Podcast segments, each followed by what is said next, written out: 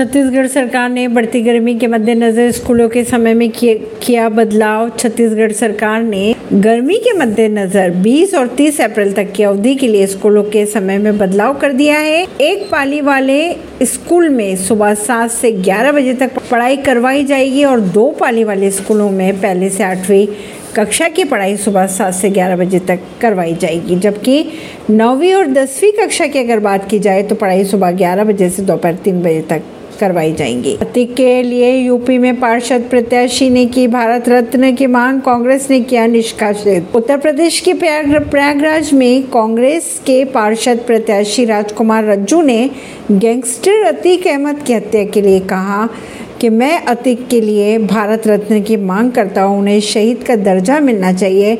रज्जू ने अहमद की कब्र पर तिरंगा भी रखा था। कांग्रेस ने इस बयान को लेकर रज्जू को छह साल के लिए निष्कासित कर दिया है। वंदे भारत ट्रेन के दो मिनट लेट होने पर केरल में सस्पेंड हुआ रेलकर्मी।